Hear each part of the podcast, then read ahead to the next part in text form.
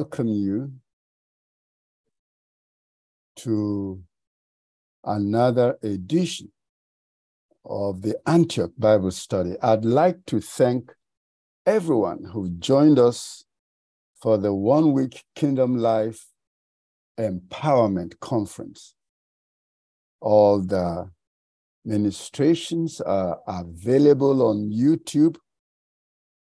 And for those who were not able to attend, I would encourage you to visit our YouTube page and listen to some of those teachings or all of those teachings because they bear directly on an empowered spiritual life, how you and I can have, um, can walk in the power of the Holy Spirit as kings and priests unto our God. Hallelujah. Amen. Amen. Okay, we return to our studies in the Gospel of John, and today we are focusing on the feeding of the 5,000, the miraculous feeding of the 5,000. Shall we bow our heads to pray? King immortal, invisible, the only true God, the creator and possessor of all heaven and earth. We come washed, thoroughly washed in the blood of Jesus. We come clothed in the righteousness of Christ, so that nothing will hinder us before you, so that it will please you, O Lord our God, to breathe your life into us through your word, that we may live here determined in our hearts individually to follow in your footsteps, all to the glory of your most holy name. For it is in Jesus' awesome name we pray. Amen. Amen. Amen. Okay, I'm going to read from the New Revised Standard Version. John chapter 6. After this, Jesus went to the other side of the Sea of Galilee also called the Sea of Tiberias. A large crowd kept following him because they saw the signs that he was doing for the sick. Jesus went up the mountain and sat down there with his disciples. Now, the Passover, the festival of the Jews, was near. When he looked up and saw a large crowd coming toward him, Jesus said to Philip, where are we to buy bread for these people to eat? He said this to test him, for he himself knew what he was going to do. Philip answered him, Six months' wages would not buy enough bread for each of them to get a little. One of his disciples, Andrew, Simon Peter's brother, said to him, there is a boy here who has five barley loaves and two fish. But what are they among so many people? Jesus said, Oh, make the people sit down. Now there was a great deal of grass in the place, so they sat down, about 5,000 in all. Then Jesus took the loaves, and when he had given thanks, he distributed them to those who were seated. So also the fish, as much as they wanted. When they were satisfied, he told his disciples, Gather up the fragments left over so that nothing may be lost. So they gathered them up, and from the fragments of the five barley loaves le- left by those who had eaten, they filled 12 baskets. When the people saw the sign that he had done, they began to say, This is indeed the prophet who is to come into the world. When Jesus realized that they were about to come and take him by force to make him king, he withdrew again to the mountain by himself. Amen. Amen.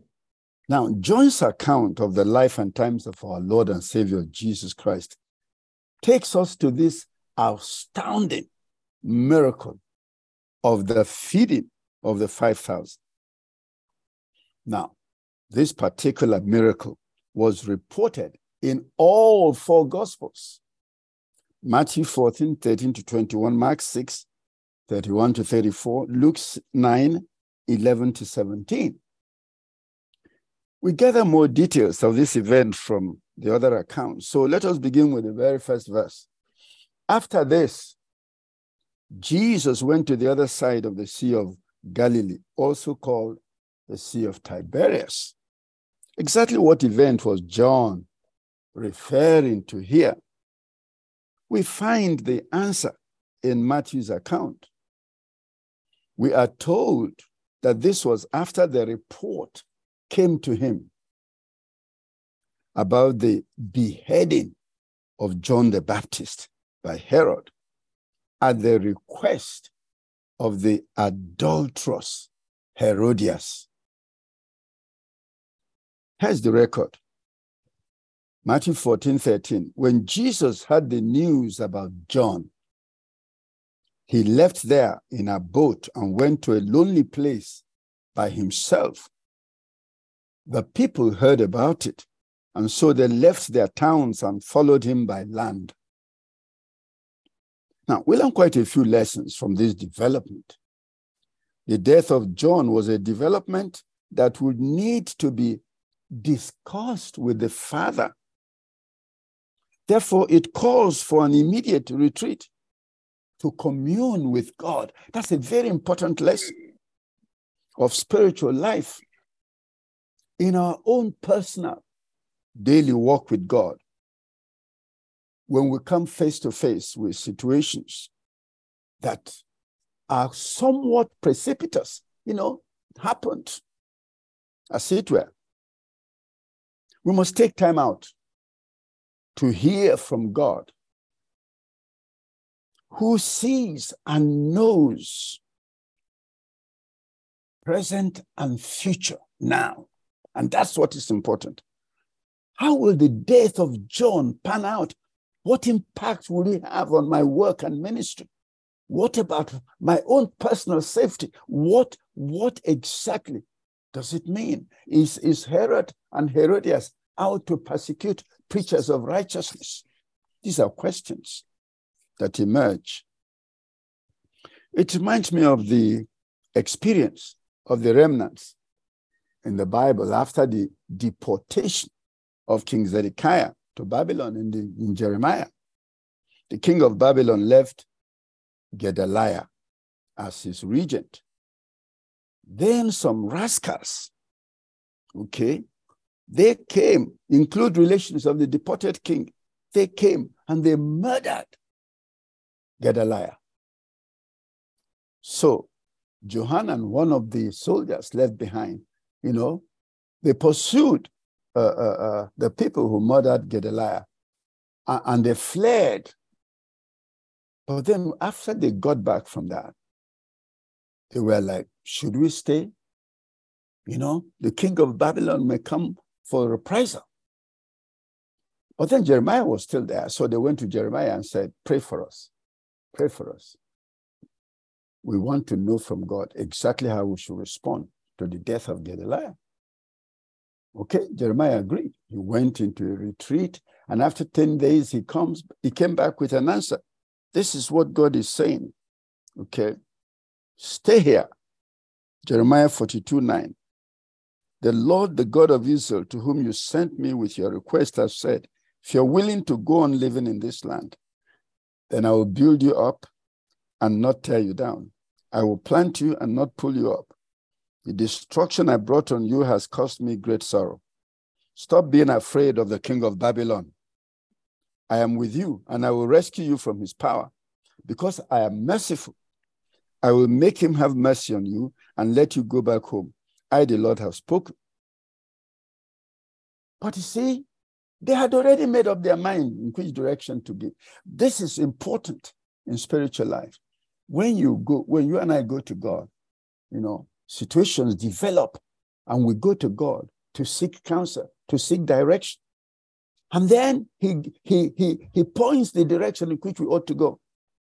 Oh, we better just follow it. But you know, it didn't make any sense to them, you know, because they felt that if Nebuchadnezzar ever got to know that Gedaliah has been killed, he will come here and wipe out everybody. That's what we call commonsensical reasoning. But then the prophet comes back and said, Don't worry about the reprisal. It will not take place. Just stay here. But now, hear, hear their response in Jeremiah 43 2. Then Azariah, son of Hoshea, and Johanan, son of Kareah, and all the other arrogant men said to me, You are lying. The Lord our God did not send you to tell us not to go and live in Egypt. Baruch, son of Neriah, has stirred you up against us so that the Babylonians will gain power over us and, and can either kill us or take us away to Babylon. So neither Johanan nor any of the army officers nor any of the people would obey the Lord's command to remain in the land of Judah. Now, this, I find, I always find this story very fascinating because what is commonsensical wisdom was to flee to Egypt. The opposing power, you know, Babylon was rising with great power. Egypt was also there, an ancient power. But unknown to them, you see, this is, the, this is why we go to the Lord, unknown to them. Nebuchadnezzar was planning the invasion of Egypt, the only kingdom he has not conquered. He was planning the invasion of Egypt.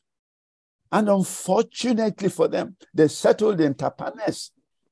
That city was on the path of the march of Nebuchadnezzar to Egypt. That's how they were all destroyed. So, the thing they feared at home followed them to where they ran to.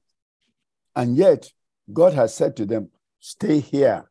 This is where my protection will be with you. If you go out there, you're on your own. So it is not surprising that our Lord Jesus Christ, he practiced this. They came and said, John has been beheaded. Immediately he took off. I need to have conversation with the Father on that matter. To confirm that the danger was real, that our Lord Jesus Christ was not imagining it. We are told in Luke 13 31, at that hour, some Pharisees came and told Jesus, Leave and get away from here, for Herod wants to kill you. He said to them, Go and tell that fox, listen, I am driving out demons and healing today and tomorrow. And on the third day, I will finish my work. But I must be on my way today, tomorrow, and the next day. For it's not possible for a prophet to be killed outside of Jerusalem. Okay, now, our Lord Jesus Christ has had this conversation with the Father. And the whole uh, uh, issue of the beheading of John the Baptist has been put in its correct perspective. And now he says to Herod, Go tell that fox, I cast out devils, I perform miracles today and tomorrow. And on the third day, I'll finish my work. And of course, you know what he was talking about, you know, because he always talked um, uh, uh, prophetically or symbolically about his death and resurrection. Okay.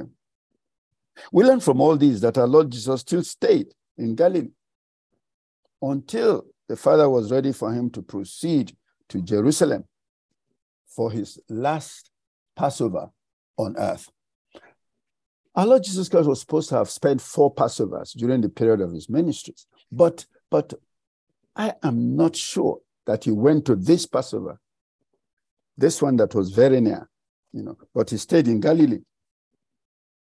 Okay, so the lesson we take away from this is, is that whether the danger is real or imagined, we must follow the directives of the Father so that his purposes can be fulfilled in, in the way he wants them fulfilled.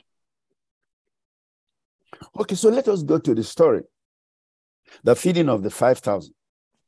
Our Lord Jesus took the boat across the Sea of Tiberias, but the people walked up north to the place where River Jordan entered the Sea of Galilee. Now, here's what Barclay wrote about that. Two miles up the river were the forts of Jordan. Near the forts was a village called Bethsaida Julias to distinguish it from the other Bethsaida in Galilee. And it was for that place that our Lord Jesus was headed. Now, near Bethsaida, Julias, almost on the lakeside, was a little plain where the grass always grew. It was to be the scene of this wonderful miracle. As can be imagined, there is, there is no how 5,000 men, not counting women and children, could have found themselves enough boats to cross the sea. So they, they walked up, they walked up um, all the way to where they could cross without a boat. Okay. Now, as Jesus alighted from the boat, there was already a crowd, and they were growing by the minute. Many of them had been with him all day on the other side of the lake. And the place of his retreat was a desert place. It was not populated community. And that is what gave rise to the crisis, so called. What will these people eat in this deserted and desert place? Our Lord showed his compassion for the people, as revealed in verses 5 and 6. When he looked up and saw a large crowd coming toward him, Jesus said to Philip, Where are we to buy bread for these people to eat? He said this to test him, for he himself knew what he was going to do. It was natural to ask Philip because Philip was from Bethsaida. And so, if anyone of the disciples should know a bakery or eatery in the area, it should be Philip. But our Lord Jesus was only testing their faith as his followers because, as we are told, he knew what he would do. This is a very powerful insight into faith and prayers. The Lord always knows what he will do. Our prayer is to ask him to please impose his solution on our situation. Because that solution is in our best interest, all things considered. We do not ask the Father to endorse our will or to do things our way. We ask Him to manifest His will in our situation. His will is always backed up by His power and provisions. This is why prayer and the solutions that follow are easier for us when we do as He tells us to do. But despite that, we see that we have our part in the miraculous interventions of God. Oh, yes, we always have our part. So Andrew came up with information that there is a lad with five barley loaves and two fish. We are told that barley flour is used to make the cheapest bread so the boy gave up his lunch for our Lord Jesus to use for the miraculous feeding of the 5,000 men, not counting women and children. Now, some have wondered whether this miracle contradicted our Lord's response to the first temptation by the devil command these stones to become bread. The answer is by no means. The reason for these feeding miracles is stated clear in the feeding of the 4,000 in Matthew 15 32. Now, Jesus summoned his disciples and said, I have compassion on the crowd because they've already stayed with me three days and have nothing to eat. I don't want to send them away hungry. Otherwise, they might collapse on the way. That's the reason. In the case of the feeding of five of the five thousand, the people had also been with him all day, and they had walked miles to cross the river Jordan and then come to meet him where he was. Two miles up, two miles down. So he had compassion on them and felt that it was necessary to give them food so that while they were on their way home, none will collapse out of hunger. Okay, so we move on to the supplier of the seed for the miracle, the little boy's lunch pack in verses 8 and 9. One of his disciples, Andrew, Simon Peter's brother, said to him, There is a boy here who has five barley loaves and two fish. But what are they among so many people? Five loaves and two fish may sound like a large lunch for a boy, but no matter the size, it cannot be enough to feed but a few children. But what we recognize in it is a sacrificial seed. I have often reminded the saints that although God can walk alone as Yahweh, He often wants us to bring along our sacrificial seed it is an important spiritual principle. You know, a, a, a, a, um, a man is asking you to, to contribute uh, uh, uh, to, to feed the, the poor and the hungry in here. And then someone asks him, How much have you put in yourself? Oh, I don't have to put in anything. I don't have to put no, that's that that that violates the principle. You know, we are, you're going to feed Jesus, our Lord is going to feed 5,000. What are they bringing? What are they bringing? Now, it is interesting because um, what I have, this, this is the principle of the seed. What I have may not be enough. Certainly, in this case, will not be enough to do anything at all. But when we put it in the hands of the master, then it becomes something else completely. It's a powerful lesson of faith. When I give what I have to the Lord, He multiplies it to solve not just my problem, but that of others. It is for this reason that we can say that those who sow nothing they reap nothing. When the little boy gave up his lunch, he was fed, and thousands of others who were starving were also fed. I had the privilege to speak at a, a church celebration after they raised money to buy a plot of land and the pastor told me that the man who gave the most gave 10 million. The man who gave the least gave 40 naira. But some may have felt that when you looked at the money that was needed, put in 10 naira, put in 20 naira, put in 40 naira, is meaningless. You know, who needs that? Your 10 naira. But that's not the principle. That's not the principle. You see, when there is a need, you know, even if it is five naira, even if it is 10 naira that you can, you, you feel you can afford, then make your own contribution, put in your own seed. There is something about seed and harvest. When we, you put in a seed and there is a harvest, you too, you are blessed. Others are blessed, but you too, you are blessed.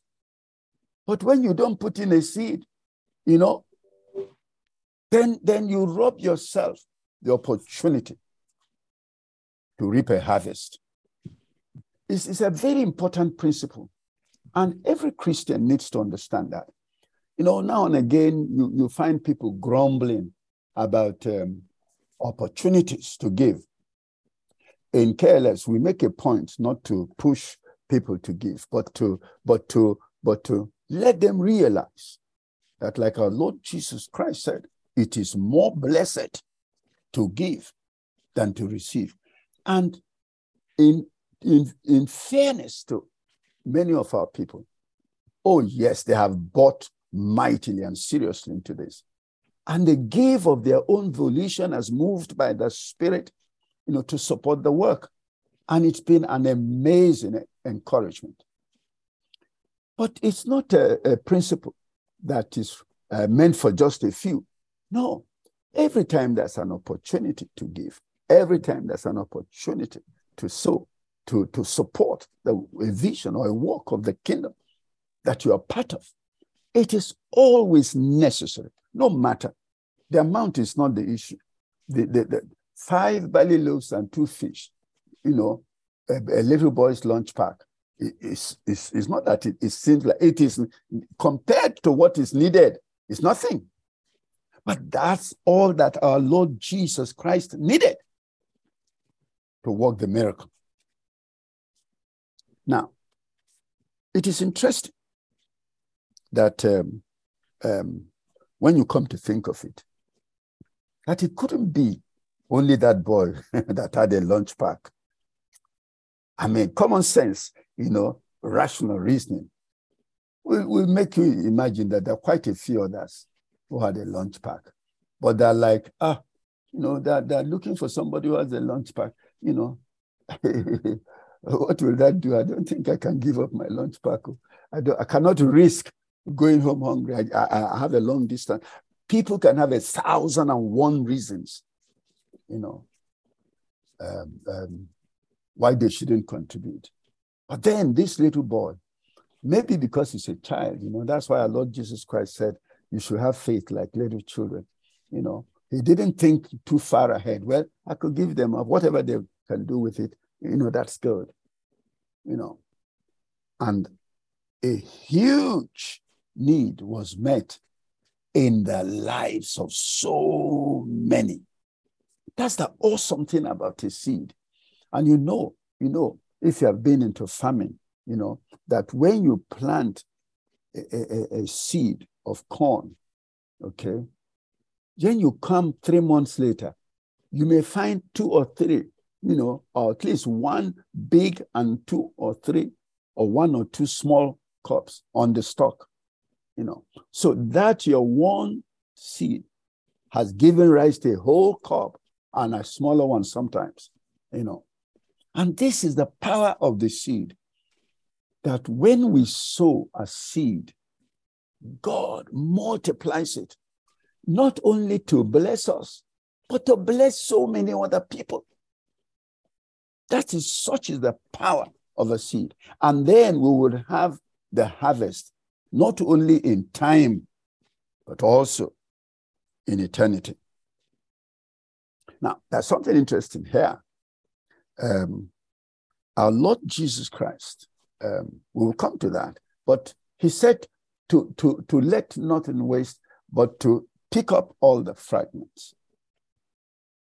And then they picked up 12 baskets of fragments from five barley loaves and two fish.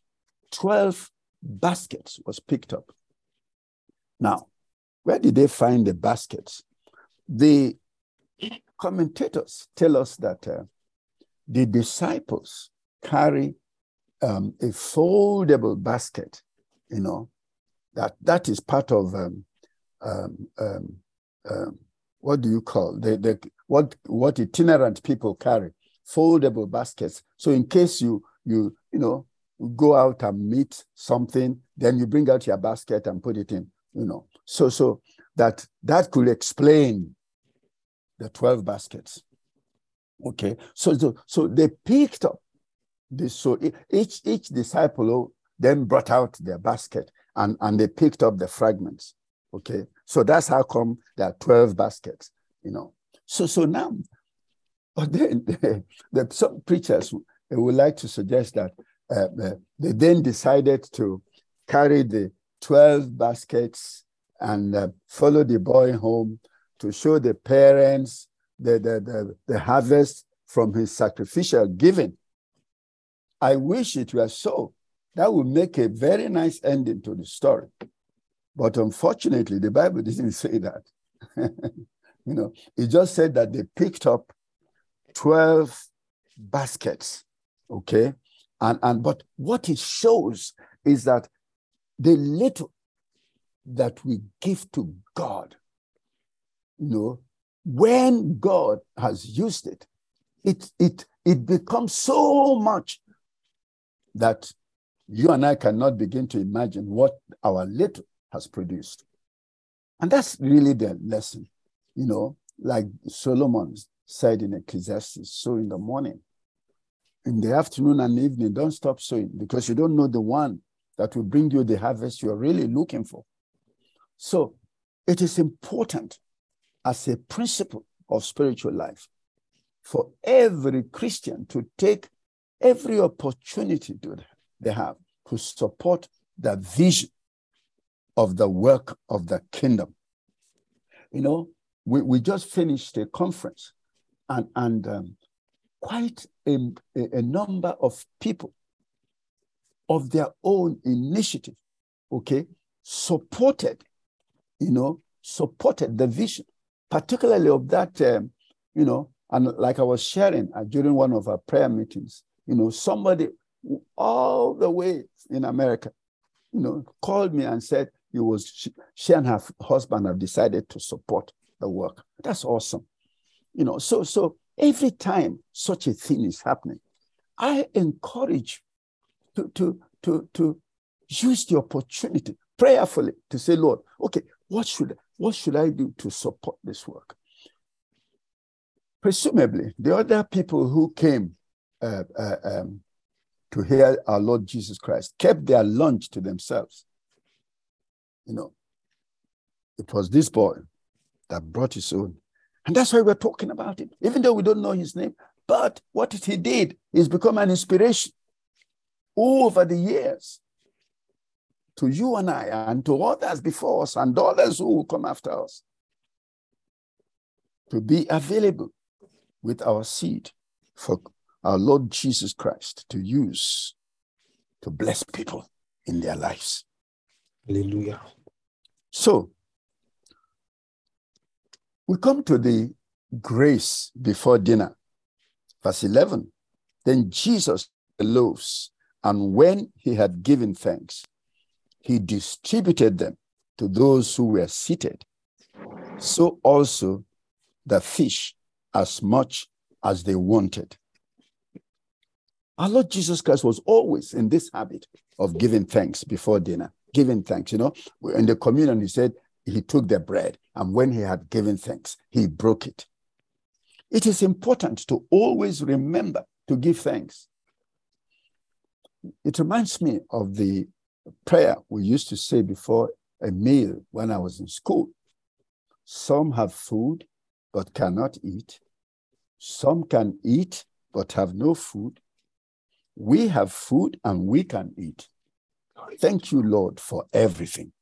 Hallelujah. It's, it's a simple prayer, but it captures it all. You know, because when you see people, you know, who have food and cannot eat, that's when you know that those who have a good appetite are blessed. And so should be grateful. Every time you come to eat and you have a great appetite, ah, you should thank God. Many years ago, during the Civil War, I, I, I fell ill during the Civil War and I couldn't eat, you know. But to stay alive, I used to swallow my food like medicine, you know. So I have no loss of appetite. I know how terrible it can be. So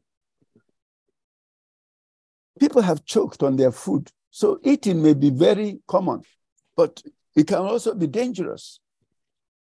We must find a place in our hearts for genuine gratitude to God at every meal. It is the testimony of our dependence on God, not just for provision, but for even the process of eating. The food, the appetite, the health to digest it, and all that come through it. It will not be far fetched then to suggest that it's always the thanksgiving that triggered the miracle of multiplication and abundant supply. So let us always have a heart of gratitude. You know, ask the Holy Spirit to always remind you to have a heart of gratitude. You know, thank God for big things, thank God for small things. You know, thank God for not so big things. Thank God for everything. So it is important to always be grateful. Okay, so we leave that and then we move to the response of the people in verses 14 and 15. When the people saw the sign that he had done, they began to say, This is indeed the prophet who is to come into the world. When Jesus realized that they were about to come and take him by force to make him king, he withdrew again to the mountain by himself. This is the point about the first temptation. Okay? The response of the people here is predictable. As we say here in Nigeria, there are people, you know, who can only hear well through their stomach. You know, you know, they, they, they, they, I went to preach. I went to preach in a church in America, and, and they had all these tables set out with so much food. And I was asking the pastor, I said, why do you always have to give food, you know, every time we have these meetings? So, ah, he said to me, if you don't bring food, they won't come. they only hear through the stomach. that, was, that explains why our Lord Jesus Christ rejected that method of spreading his gospel of self sacrifice and love.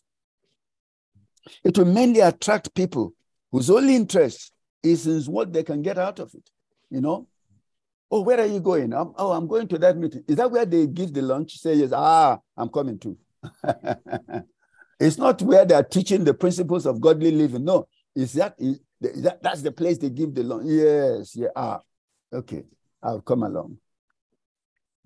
And these people were, if if this man can provide a, a table, you know, for 5,000 men, not counting women and children, a lunch for 12,000, he should be king.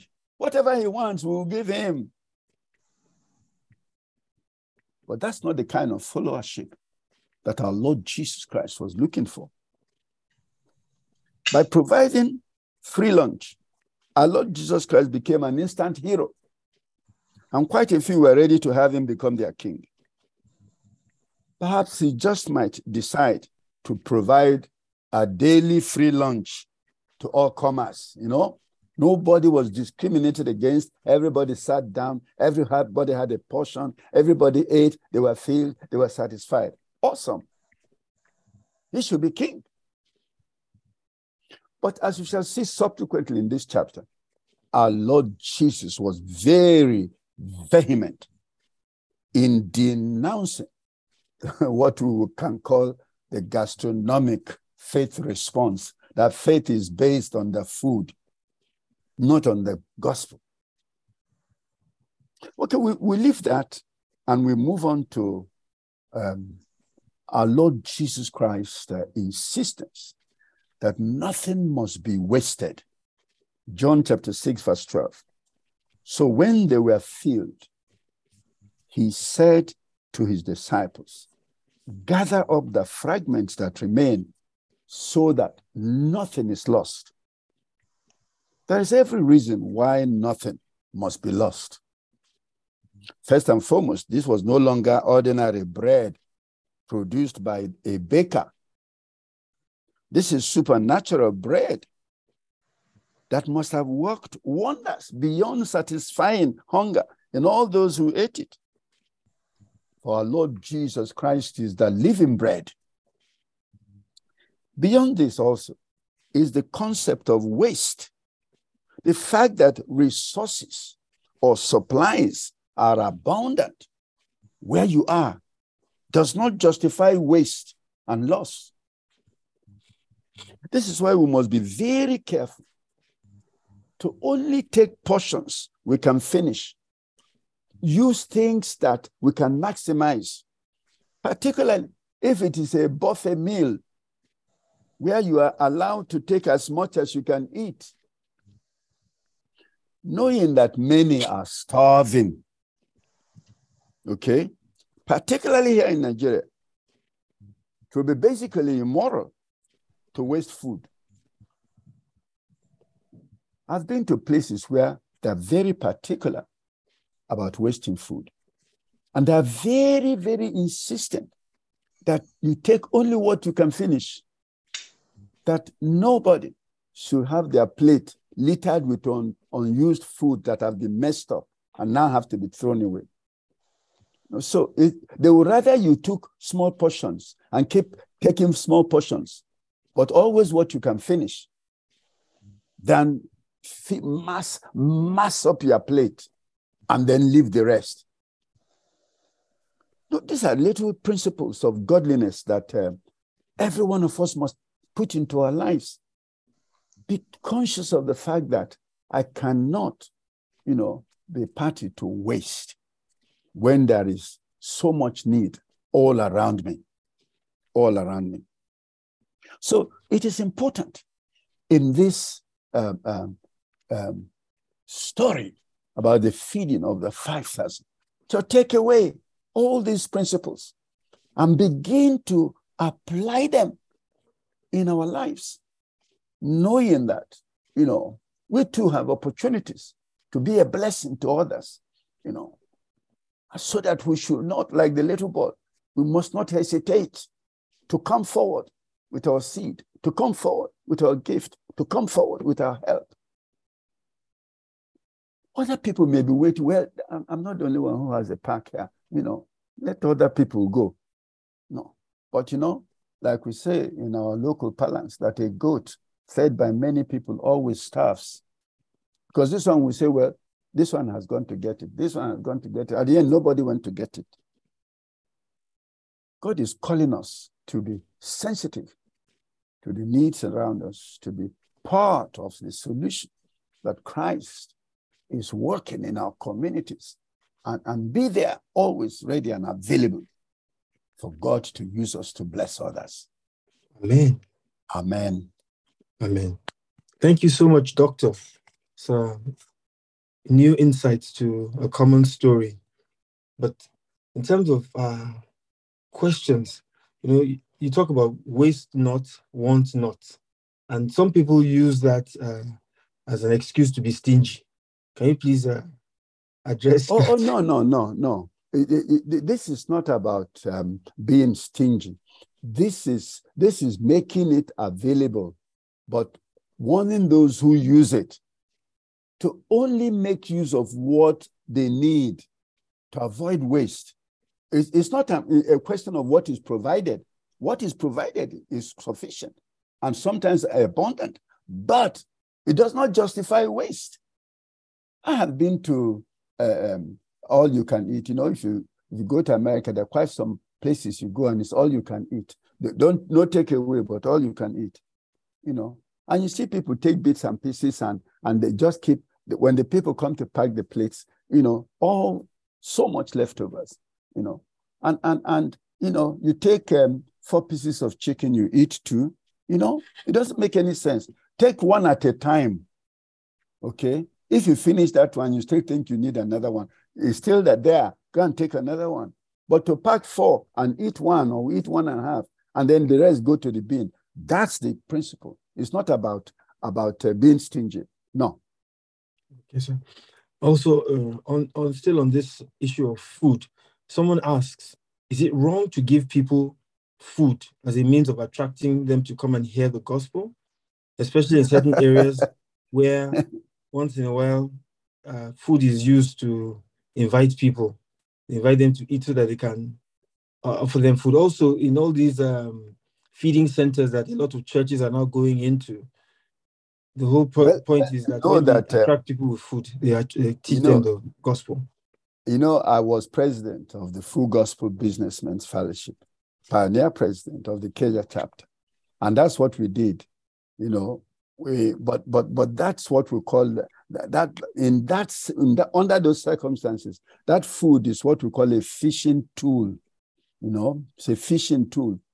You know, you know the, the bait, the bait you put at the end of your hook, you know, for the fish. So so that food is is is not in that sense, you know. The, the, the, the food as a fishing tool for evangelism is a t- totally different concept. You know that people like to eat in expensive restaurants, so you invite them to an expensive restaurant. And, and the whole idea, uh, which uh, uh, Demos Shakarian actually uh, uh, uh, articulated, is that after they've eaten your food and they didn't pay, they're obli- obligated to sit and hear you out. That is it. That's the whole concept. And it worked. It did work because we used to pack out uh, Sheraton in those days, and uh, so many people gave their lives to Christ. You know, because after they've eaten our food, they have to sit down and hear us out. That's Thank a fishing sir. bait. That's a fishing bait. All right, sir. Another question, sir. Whether real or imagined, you talked about the the example with uh, Gedaliah and Jeremiah. It says we must follow the directions of the Lord when we inquire of the Lord, we must do it with an intention to obey. Can you please? Oh yes. Add some you see, see the whole the whole idea of inquiring from the Lord is that you don't know the future. You see, that's that's a development. You don't know how the people are going to respond. Now, when you now go to the Lord and He says, "Don't run, sit here," you better sit here because that's where he's going to protect you. Wherever you're going, you'll be on your own. But that place where he says, stay here, then you, you will be staying in faith. And, and, and faith moves every mountain. You see, this is the whole idea.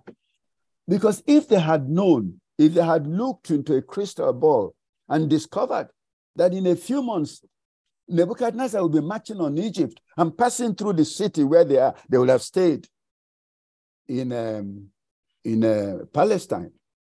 And you know the way God God wants us to follow Him by faith. So Jeremiah didn't come and say, um, "God says you should stay here," because you see the place you want to go to in Egypt, the, Nebuchadnezzar is going to march to Egypt on through that road, and you are going to all be killed. If Jeremiah had brought the message like that, some people may have thought twice. But that's not the way faith works. Don't, don't go to Egypt. Stay here. This is where I want you to stay. Period. If you believe God, you stay. If you don't believe God, it's the same thing in, in uh, Genesis 26. Everybody was going to Egypt because there was a famine, you know, and the reason was not too too far to find, uh, um, uh, too far fetched. Uh, um, uh, the Nile is there. So if there's a drought, everybody goes to Egypt. It's, it's, it's common knowledge. But God came to Isaac and said, Don't follow them. Stay here. This is where I will bless you. Isaac stayed. And that's how he began to explode in his uh, prosperity and increase. You know, hmm. so for, staying with what God is saying is how to live life as a spiritual person. Thank you, doctor. Another question someone asks: When people on the street ask for ask for money, is it okay to give them gifts in kind instead, like food? So some people advise against giving cash, especially in cultures where your money can be used for juju. What do you advise? you know, um, Romans 8:14 always holds true. As many as are led by the Spirit of God, they are children of God. Somebody asks you for money. Uh-uh. Dial upstairs now. Should I give them? You know, if they say give them, give them, period. You know, there is nothing as powerful as being led by the Spirit of God. So whether they are going to make juju, they are going to, all, all of that is of none, none of their business. Whatever they do, they will, they will suffer the consequences. You see, because you see, the anointing that said give them, ah, that anointing will take everything all the way to the end.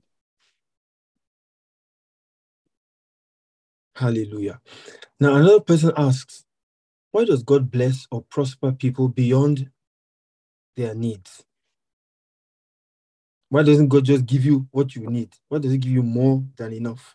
Oh no, I have um, I've preached a message once that God gave me, and that message was titled Three Levels of Prosperity. That's level one that is based on um, Philippians 4:19. For my God shall supply all your needs according to his riches in glory by Christ Jesus. Okay, all your needs. But then there's level two. In Second Corinthians 9, I think verse 8 or 10, one of them, that you having all sufficiency oh, in all things, it now can abound unto all manners of good work. So now we're not talking about your need. We are not, we're talking about increased capacity for good in the world where God has blessed you, your needs are met, but now, you know, He's making you a channel of blessing everywhere in such diverse ways. That's level two. But there's still level three prosperity. That's what we call strategic wealth. Solomon, King Solomon had strategic wealth. Because he prospered, everybody in Israel prospered. The Bible said silver was like stone in Israel in the days of King Solomon. So, you see, when you have strategic wealth, it has gone beyond having all sufficiency for your own needs, abounding into every good work. The very fact that you have prospered, everybody else is prospering.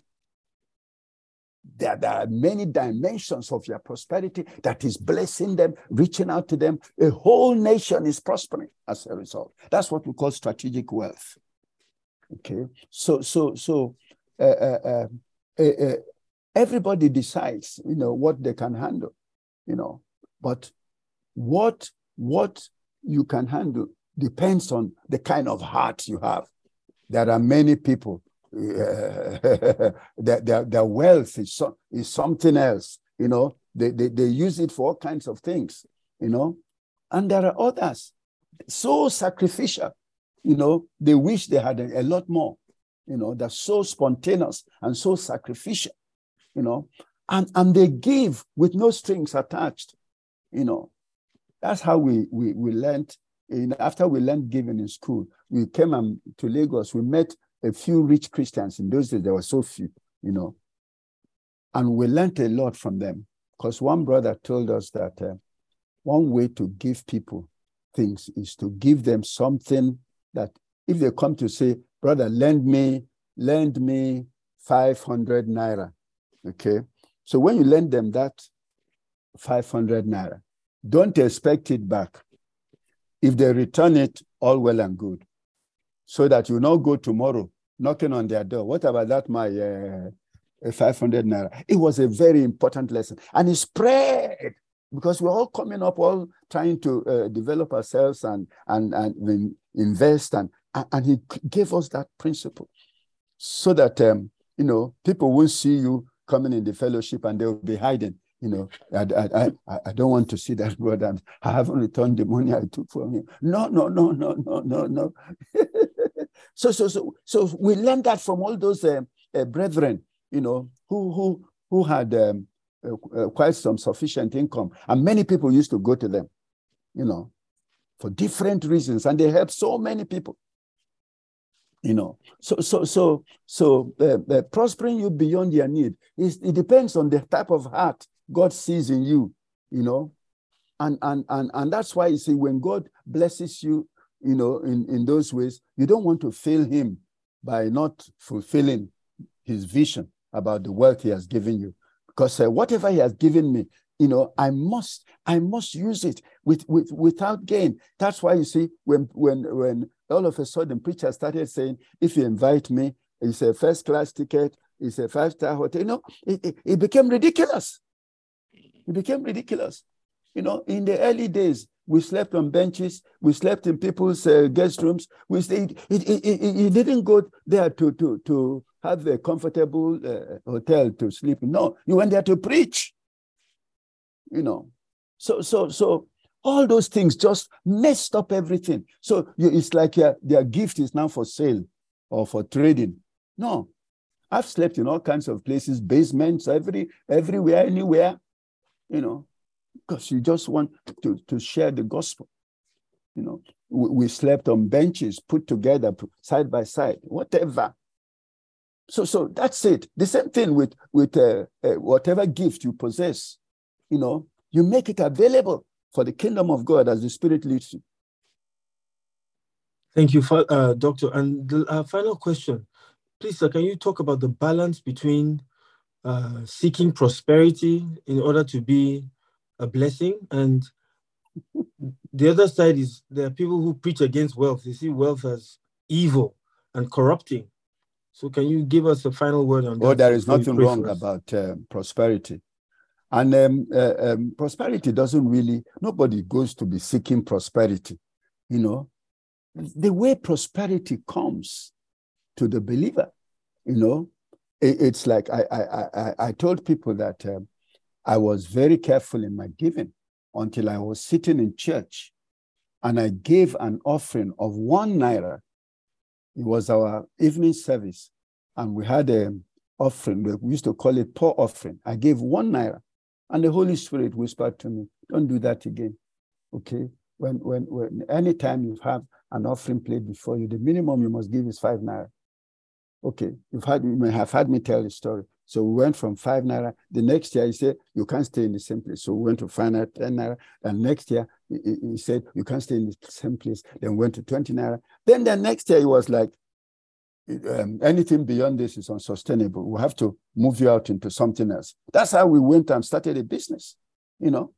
So, but the whole thing started off from the offering in the church.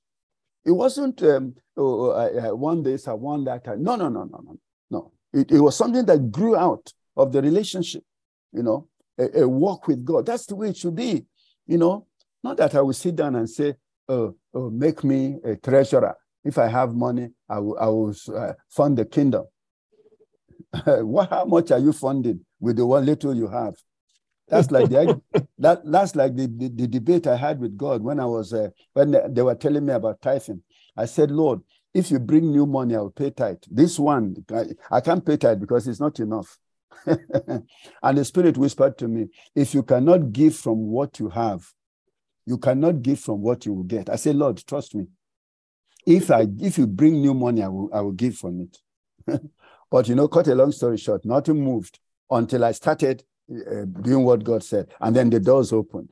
The, while I was in the university, and I was getting all kinds of uh, uh, uh part-time jobs um, in broadcasting in Lagos, in Enugu, in Ibadan. You know, everywhere I went, I had favor.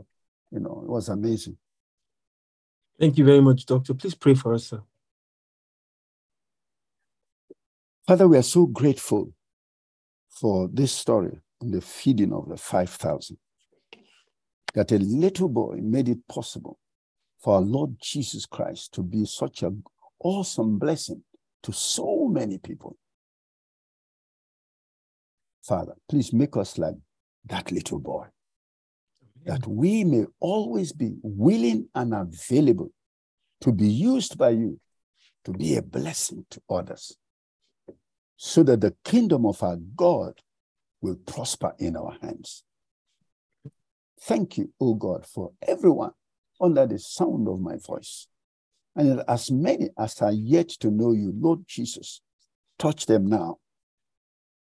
And wherever you are, if you have not known Jesus, just say to him, Lord Jesus, please come into my heart now and be my Lord and my Savior.